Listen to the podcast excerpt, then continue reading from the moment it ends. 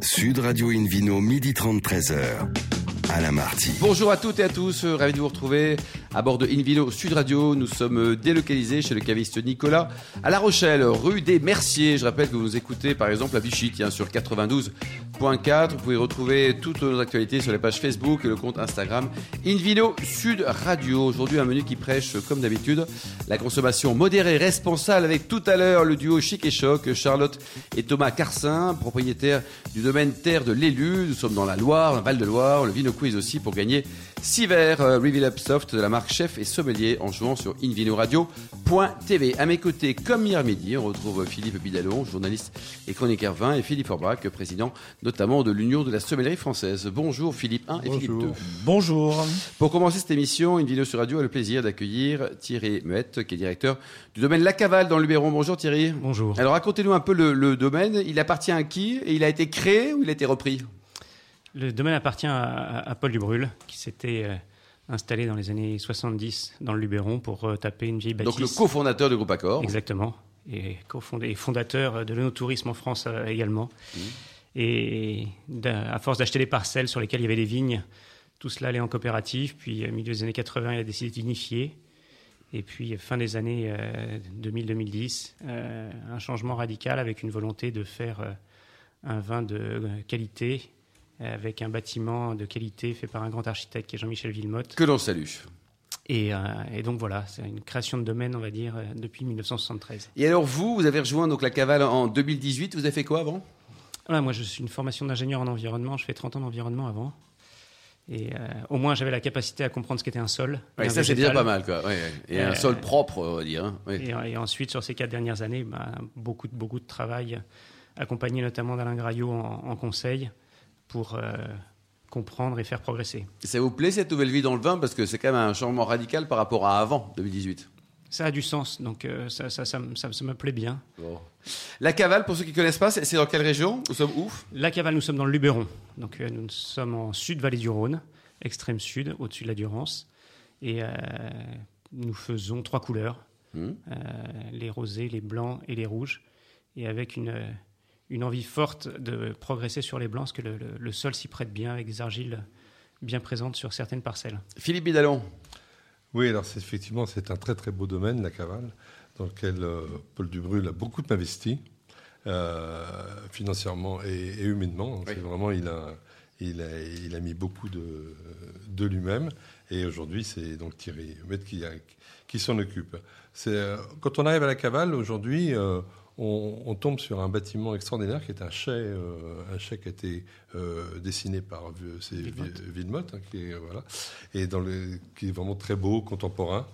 Et aujourd'hui, c'est un peu un phare de l'onotourisme dans cette région qui se Mmh. développe effectivement énormément d'un point de vue œnoristique, euh. Touristique, ouais. Voilà.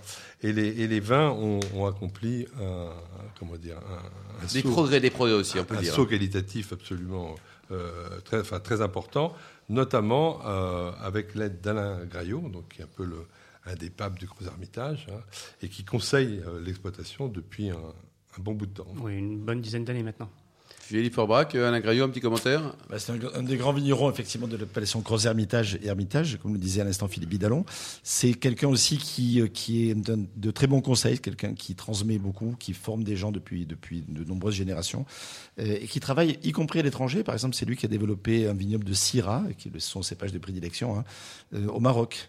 Il y a euh, du côté de... Ah, il y a d'excellentes Syrah du côté de Exactement. Meknès, ça a été. Et, euh, et il fait une cuvée qui s'appelle Duo, qui est une très très jolie cuvée euh, de, de, de, de vin faite au Maroc, en duo avec un, un euh, local. Donc c'est le Michel Roland, la vallée du Rhône? Oui, euh, peut c'est toujours Michel Roland, c'est Michel Roland, et Alain Gaillot, c'est Alain Gaillot. Ouais, Mais en tout cas, c'est quelqu'un qui, qui, qui voyage, qui a une vision de, de, de, de, de sa, de sa viticulture, avec le prisme effectivement rhodanien et plutôt du cépage Syrah, même si la Rossane et la Marsanne, euh, ça lui parle aussi, sont deux, deux jolis cépages aussi de sa région d'origine, mais surtout qui, qui, qui est à l'écoute, qui aide et qui, qui, est, qui est de bons conseils. Mhm. Thierry, vous parliez des vins blancs, parce que c'est vrai que naturellement, on se dit euh, sud de la France, euh, Luberon, on, pense au rosé. Voilà. Euh, or, c'est vrai que tant sur le rouge, il y a un vrai potentiel, et les blancs sont excellents. Oui, on, on a tendance à penser Luberon, terre de rouge, ou rosé avec la proximité avec la Provence. Euh, mais le, vraiment, c'est la, capacité du sol avec cet argilo-calcaire que je disais tout à l'heure, qui est vraiment tout à fait propice.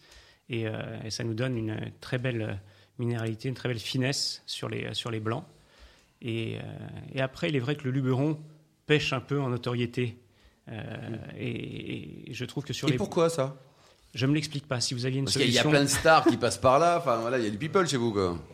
Oui. Non, surtout qu'il y a une, beaucoup d'investissements qui ont, fait, euh, qui ont été faits. Hein. Les, les, les, les discours euh, Bien sûr. Euh, on, fait progresser. les rousserroirs, les, les gens. Quoi. Voilà, Monsieur Gattaz aussi est arrivé il y a quelques temps. Tout le monde travaille à la qualité du vin, mais il est vrai que vous ne trouvez pas facilement quelqu'un qui vous dise ce soir, je vais me boire un petit Luberon. Ah oui, un magnum. Et pourquoi ça, Philippe Orbois Tiens, Philippe Libellon, c'est très juste. Hein. Qu'est-ce qui manque pour, euh, pour que ça devienne à la mode quelque part? Alors, il y, y, a à la fois le, le, le, gap qualitatif qui, qui est indéniable ces dernières années, mais ça n'a pas toujours été le cas. Il y a le système coopératif aussi, qui, oui. qui est un poids dans l'histoire euh, qui marque aussi les, ces, ces vins-là. Euh, et donc, du coup, l'image, quand on parle Luberon, on n'a pas tout de suite l'image du vin, par exemple c'est l'image de la région, l'image des people, voilà, l'huile d'olive aussi. Les lieux, l'huile d'olive, mmh. absolument. Le, le, le, vin, effectivement, c'est quelque chose. Et comme il y a beaucoup de production, effectivement, de, de rosé notamment, euh, euh, avec des vins plus faciles et à consommation plutôt locale, finalement, euh, l'image qualitative qui se fait souvent euh, plutôt à partir des grands vins rouges et des rouges de garde, ou des, des, blancs aussi de gastronomie, pas simplement de soif, etc. Ça se construit petit à petit, c'est en cours. Ce qui est intéressant, c'est une vraie reconnaissance qui, qui commence à s'installer quand même. C'est vraiment un vin, une fois qu'il a été euh, goûté, euh, est toujours une bonne surprise. On parlait du rouge du blanc. On l'adopte. Euh, sur, sur, le, sur, les, sur les luberons, en tout cas ceux que l'on produit, euh, c'est vraiment un vin qu'il faut déguster. Une fois dégusté, il n'y a plus d'ambiguïté, se dire je connaissais ou pas un Luberon, ouais. peu importe, ça fonctionne. In de veritas, Philippe Forbach. Hein. Exactement, mais c'est ce qu'on fait nous dans les restaurants, c'est-à-dire que nous, on, essaye de faire en sorte de faire découvrir des choses. Bien sûr. Et les, et les gens nous challenge souvent sur justement sortir quelque un chose d'autre, etc. Le Luberon, c'est un bon exemple de vin qui peut apporter cette, cette notion-là de, de, séduction et, et, de découverte. Philippe Bidalon Alors, il y a, oui, Thierry, parlez-nous de cette nouvelle cuvée, donc le Grand Blanc, qui euh, donc, est une cuvée très ambitieuse. Bah, ça, rejoint vraiment ce qu'on était en train d'évoquer. C'est qu'on a voulu faire euh, avec un graillot une, sorte de preuve de performance pour montrer jusqu'où on peut aller sur, sur un, blanc euh, du Luberon.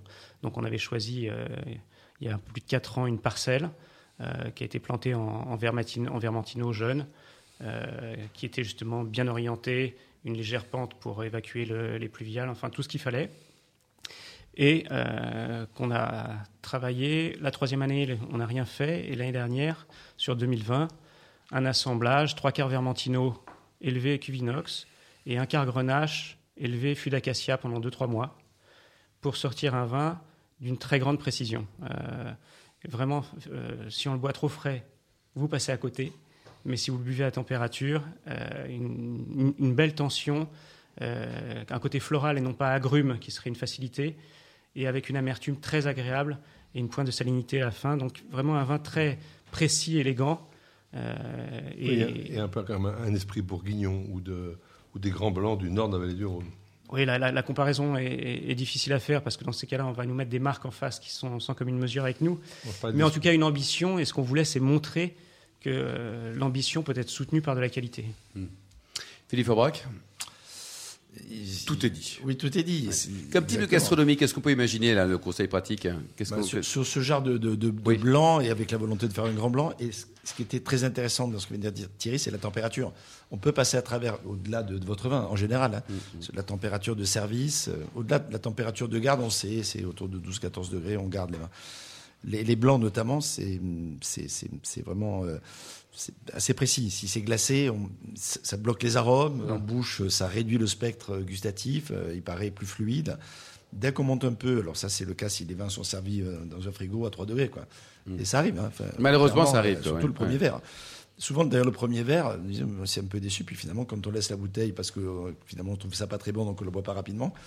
Et quand on reprend, ça s'améliore. Finalement, euh, pas mal, il, il, est davantage présent. Mais c'est la vérité. Donc, pas passer à, à travers la température. Et pour le coup, si ce, ce site de Blain était, est plutôt servi autour de 10, même 12 degrés, oui.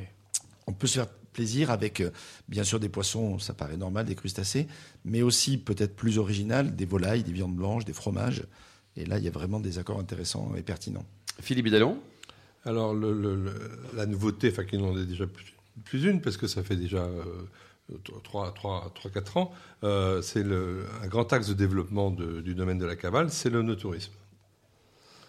Comme je l'évoquais, Paul Dubrou, le début des années 2000 a été mandaté pour faire un, rapport qui a vocation à allier tourisme et onologie. Et donc, euh, de, ce rapport est, arrivé, est sorti euh, le Conseil supérieur de l'onotourisme. Dont il était le premier président. Exactement. Et tout ce qu'il a pu voir à travers le monde, il a décidé de se l'appliquer. Et donc de faire en sorte que ça ne soit pas qu'un lieu de production de vin, mais que ça soit un lieu de pédagogie, d'ateliers euh, comme dans Pélographie, c'est-à-dire d'expliquer les cépages au travers des mmh. feuilles, les reconnaître, des ateliers d'initiation à la dégustation. Euh, on parlait de la température tout à l'heure, mais il y a aussi euh, comment boire le vin, ça vous le savez euh, parfaitement. Oh, il y a quelques bons bouquins, la signé Forbach par exemple. Hein. Notamment c'est pour, pour, ça que j'irai pas trop loin. Qu'est-ce que vous faites en termes d'événementiel hein, et de tourisme pour la Saint-Valentin? Vous faites un truc spécial pour les amoureux ou pas? C'est dans quelques jours là? Non, on a. nous, notre activité est quand même très très touristique. Euh, dans le Luberon, l'hiver, vous avez. Il n'y a personne. Non, je ne vais pas dire qu'il n'y a personne, parce que sinon les locaux vont m'en vouloir. Euh, mais on n'a pas d'événements durant l'hiver. Par contre, durant l'été, oui, on a une terrasse très agréable et donc on est euh, en extérieur, musique. Vous recevez combien de personnes sur la période juillet-août, par exemple? Vous avez un caveau également qui est ouvert?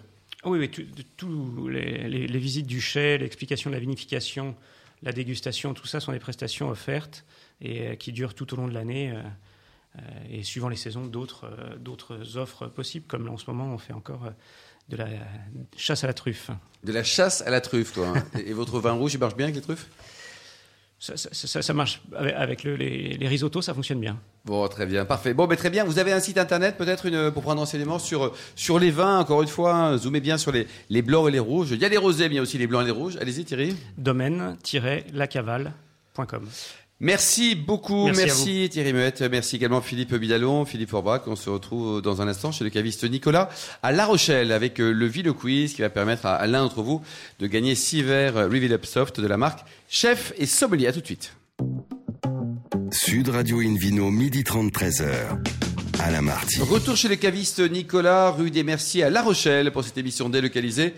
D'ailleurs, vous qui êtes toujours plus nombreux à nous écouter chaque week-end, on vous remercie. On peut se retrouver sur les comptes Instagram, Invino Sud Radio, toujours plus d'actualité. Puis on retrouve maintenant Philippe Forbach. Tiens, pour le Vino Quiz, Philippe. Je vous en rappelle le principe. Hein. Chaque semaine, vous posons une question sur le vin et le vainqueur gagne de très beaux cadeaux. Six verres Révél de la marque Chef et Sommelier, appartenant au groupe ARC, leader mondial des arts de la table. Voici la question du week-end. En quelle année la famille Grassa est-elle devenue propriétaire du domaine Tariquet en Gascogne? Réponse A 1912, réponse B 2022 ou réponse C 1782. Pour répondre et gagner, vous le souhaitez, un coffret Divine et 6 verres Up de la marque Chef et Sommelier. Rendez-vous toute la semaine sur le site invinoradio.tv, rubrique Vino Quiz. Le gagnant sera tiré au sort parmi les nombreuses bonnes réponses. Merci beaucoup Philippe Forbach. Invino sur Radio accueille maintenant avec beaucoup de plaisir Charlotte et Thomas Carsin, propriétaires du domaine Terre de l'Élu dans le Val-de-Loire. Bonjour à tous les deux. Bonjour. Bonjour. Alors il paraît que c'est grâce à une histoire d'eau en Bretagne que vous avez créé une belle histoire de vin et une belle histoire d'amour. Racontez-nous là, Charlotte. Eh ben, c'est vrai que nous sommes euh, tous les deux bretons d'origine. D'où ça? Euh, alors, la Bévrac, ça se trouve dans le Finistère Nord, près de Brest. Oui, ça c'est les vrais. Et vous? Pareil. Pareil, quoi, d'accord. Donc, on s'est rencontrés euh, tous jeunes étudiants en vacances, dans un lieu de vacances.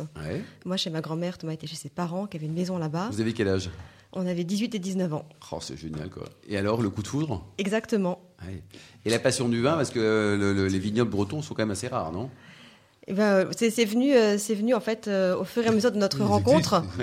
Euh, on était dans des, c'est vrai qu'on n'est pas issu de familles de viticulteurs ni, même d'agriculteurs, mais par contre on est issu de familles qui aiment le vin et qui en boivent. voilà. Ouais, enfin c'est presque un pléonasme avec les Bretons. Et, vous Thomas, vous avez fait quoi là comme, comme parcours, comme étude là? Ben moi, j'ai commencé par m'intéresser en, bon fils de marin à l'outre-mer. J'ai d'abord étudié la biologie marine à Brest puis l'agronomie tropicale. Donc j'ai fait des études de développement agricole. Toujours à Brest, les tropiques Non, non, non, c'était à Cergy-Pontoise. C'était moins exotique que Brest.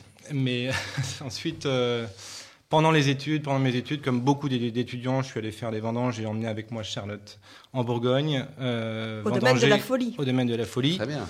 Et euh, on a eu un coup de folie, en plus du coup de foudre. C'est qu'on s'est dit, tiens, on va se marier, d'une part. Et en plus, on va, euh, un jour, on sera vigneron. Et, Donc c'est à ce jour-là, vous dites, un jour, on sera vigneron. En fait, on rencontre des personnes dans la vie qui parfois nous, nous enchantent. Et ce jour-là, ou cette semaine-là, il y avait un maître de chez au domaine de la folie qui venait d'Allemagne, je crois, si je me souviens bien, et euh, qui m'avait le soir euh, expliqué un peu la vinification, etc. Et comme j'étudiais l'agronomie et je m'intéressais à toutes les questions de, de, transformation, et j'ai été séduit et je me suis euh, laissé embarquer par ce, ce, produit, le vin. Oui, c'est génial. Et vous avez même le temps de faire quatre enfants, c'est ça? Ben oui. ça, on trouve toujours le temps. Pour eh, mais, c'est beaucoup, Philippe. Vous avez combien d'enfants, Philippe Bidalon Un. Un, oui, ça veut dire qu'il faut trouver le temps d'en faire un. Oui. Oui, oui. c'est un peu tard maintenant pour en faire d'autres. enfin, bon, sait jamais. Hein. Allez-y, allez-y, Philippe Montant, continuez. oui, donc euh, bah, Charlotte et Thomas, ils vont prendre leur, leur décision en 2008. Oui. Ah, et là, ils, euh, ils viennent, ils s'installent euh, dans une région qui s'appelle l'Anjou Noir. Euh, qui en fait est le prolongement du, c'est le, massif armoricain. Du massif armoricain, donc les racines bretonnes, ils retrouvent des racines bretonnes quelque part. Et ils débarquent effectivement avec quatre enfants, dont un, nouveau-né. Hein, oui, oui, on est arrivé quand on a repris le domaine en janvier 2008, notre dernier venait de naître. Ah oui, donc, euh, et, et, là, vous, tout est à faire? On reprend un domaine existant euh, qui a été euh, très bien conduit par euh, deux frères de manière très classique et traditionnelle au cœur de la vallée du Léon. Et évidemment, quand on arrive de l'extérieur, on a envie d'en des, des, idées neuves. On n'a pas un, papa sur les épaules pour nous dire tu, tu, feras comme ça ou tu devrais faire comme ça. ce qu'on a choisi en nous installant, c'est d'abord la liberté, la liberté de faire. Moi, après un passé de consultant viticole, j'avais aussi envie de de, mettre, mettre en application tout ce que j'avais conseillé pendant quelques années. Et euh, donc on a transformé, oui, on a, on a revu, on a d'abord avec humilité observé, travaillé avec euh, ben, les personnes qui travaillaient déjà sur ce domaine. Je salue Jean-Pierre qui est là depuis 30 ans. On le salue. bientôt à la retraite. Vous êtes combien à bosser ce domaine?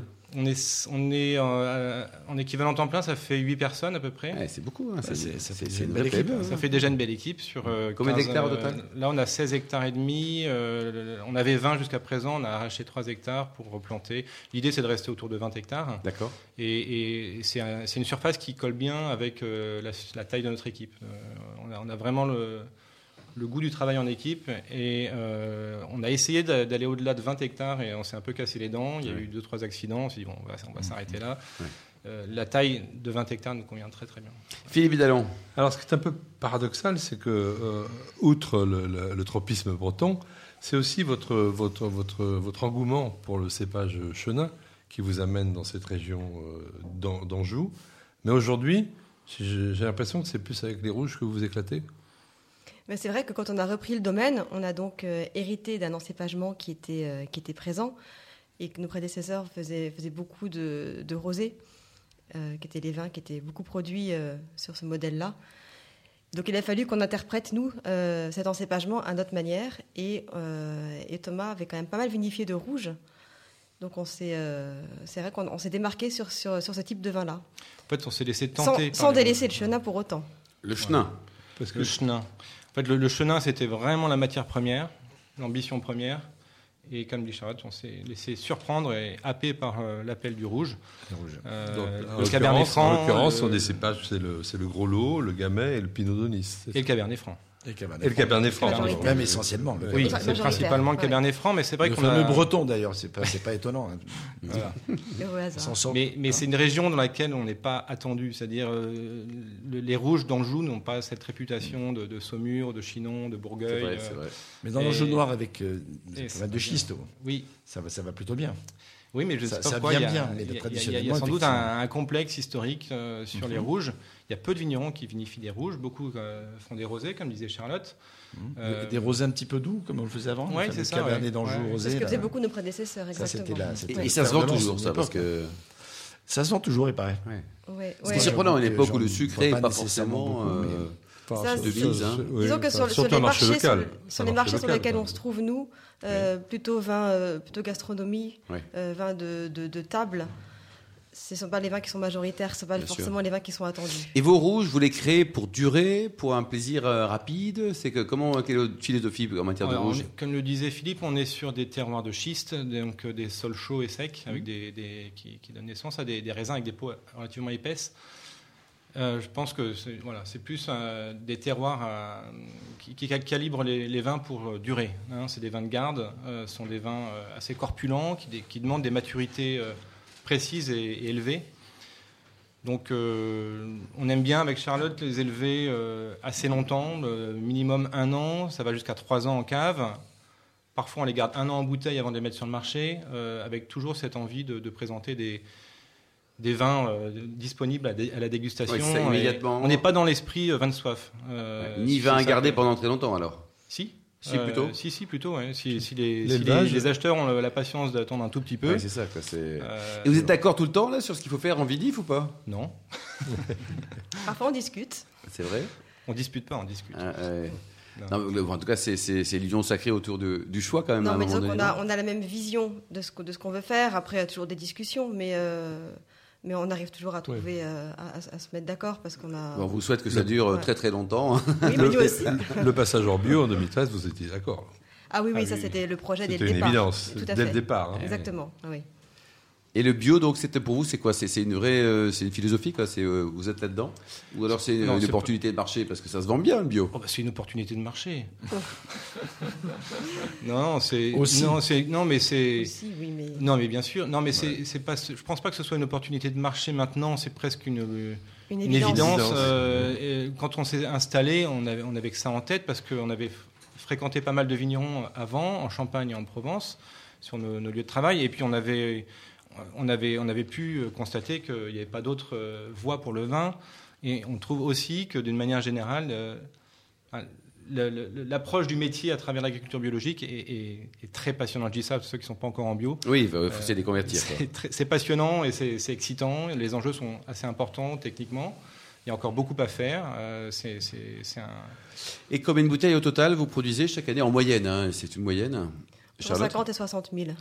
et alors pour la distribution, vous allez. Euh, on distribue selon les années entre 40-50% à l'export et le reste euh, majoritairement auprès des professionnels, cavistes, restaurateurs. Et c'est vous deux qui vous y collé pour aller les, voir Aujourd'hui, euh c'est un peu plus moi, mais c'est Thomas qui a, beaucoup, qui a beaucoup œuvré sur le terrain au départ, les premières années. Et, l'international, vos agents, vos distributeurs, vous les avez trouvés à l'occasion de, salons, de foires, oui, c'est ça. Des salons, parfois, euh, on nous contacte euh, suite à une dégustation dans un restaurant à Paris ou ailleurs. Mais ou une émission de radio, par exemple. Une émission de radio, mais c'est beaucoup les, salons quand même. Hein. Les salons professionnels sont, sont, très permettent vraiment des mises en relation. Euh. Philippe, alors, expliquez-nous pourquoi du, du clos de l'élu, qui était le nom du domaine, vous avez changé pour le, la terre de l'élu? Je crois que c'est en réalité, euh, au-delà de la sémantique, c'est un problème de, réglementation. Clos, clos c'est défini. On a, on a, repris un domaine dont le nom était Clos de l'élu. Nos prédécesseurs donc, euh, avaient baptisé ce domaine comme ça. Et, et on ne débaptise pas un bateau. non, c'est ça. Et le lieu dit s'appelle le Clos de l'élu. Ah, d'accord. On a une parcelle d'un hectare sur le Clos de l'élu qui effectivement est un clos. Euh, c'était difficile de, changer de nom. Donc on a repris euh, le domaine, on l'a baptisé Claude Lélu, on a maintenu, euh, on a conservé ce nom. Et effectivement, en 2018, on a pris la décision difficilement de, quitter le, système AOC. Et connaissant le droit, on savait qu'on n'avait plus le droit aux mentions ni de domaine, ni de château, ni de clos. Donc on a décidé d'anticiper et de, rebaptiser le domaine Terre de l'élu euh, dans notre cœur, ça reste le Clos de l'élu. Sur la bouteille, c'est Terre de l'élu. Bon, vous avez un site internet, on peut venir vous voir si on passe dans la région ou pas? Avec grand plaisir. Et notre site internet, donc c'est terredelélu.com. Voilà. Et donc, euh, vous êtes ouvert régulièrement? Il y a un caveau qui est ouvert euh, le, week-end Vous nous appelez. Ah, faut vous appeler quand même Le week-end, il vaut mieux nous appeler avant. Parce qu'on veut parfois par ronds et par veaux. Bah, il y a quand même quatre enfants, un peu en famille, aussi. Bon. Est-ce que vous vendez beaucoup en Bretagne? Oh oui. Ouais, ouais, ouais. Bon, quand même, hein, solidarité bretonne. Merci en tout cas à Charlotte et Thomas. C'est un super beaucoup. parcours et bravo Merci. pour, pour cette belle œuvre. Merci également à Philippe Bidalon, à, à Thierry euh, Muette, à, à Philippe Orbach, puis aux millions d'amateurs de vin qui nous écoutent chaque week-end. Euh, un clin d'œil à Justine et aussi à Sébastien qui ont préparé cette émission. Fin de ce numéro de Invino Sud Radio. Pour en savoir plus, rendez-vous sur le site hein, sudradio.fr, invinoradio.tv, la page Facebook Invino, notre compte Instagram Invino Sud Radio. On se retrouve, ça sera samedi prochain, à 13h30 précise, pour un nouveau numéro qui sera délocalisé chez Nicolas Le Caviste qui a été fondé en 1822. D'ici là, excellent week-end. Restez fidèles à Sud Radio. Encouragez tous les vignerons français et surtout respectez la plus grande des modérations. Salut